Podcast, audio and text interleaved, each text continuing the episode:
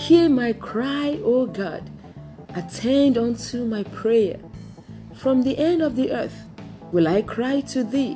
When my heart is overwhelmed, lead me to the rock that is higher than I. Psalm 61 1 to 2. A call from a distance is what we do when we feel lost and confused.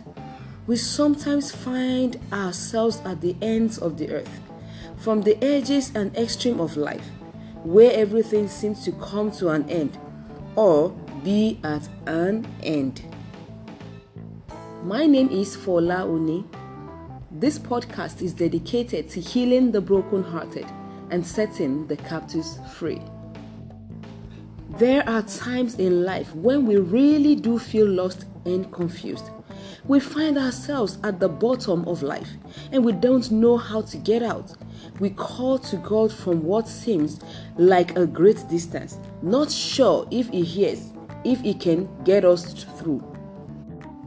We're not sure if we have drifted so far off the mountain of our faith that God is beyond the reach of our prayer signals. We feel alone. There are moments, sometimes days, even weeks, where all we feel is alone. In the desert of life circumstances, there are times when we see nothing but the dust and rocks and snakes and thorns. This is not faithlessness, it is normal. It is the place where we begin to understand what Jesus meant when he said, Blessed are those who do not see and yet believe. We feel far away from God.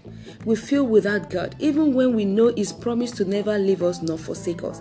Yet we feel nothing but our aloneness and forsakenness. We call out from the ends of the earth while we imagine God in the heights of heaven.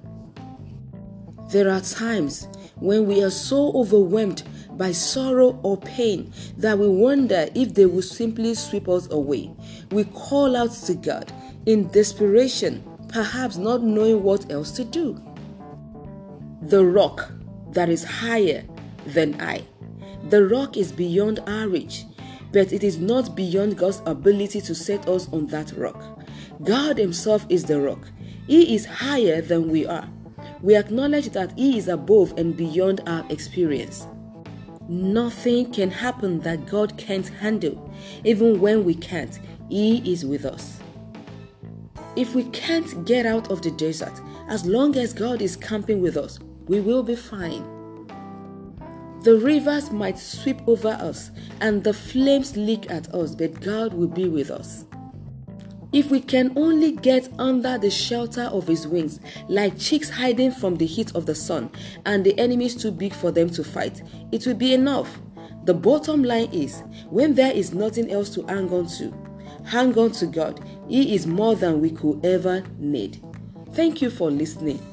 Please share the podcast with your friends and loved ones.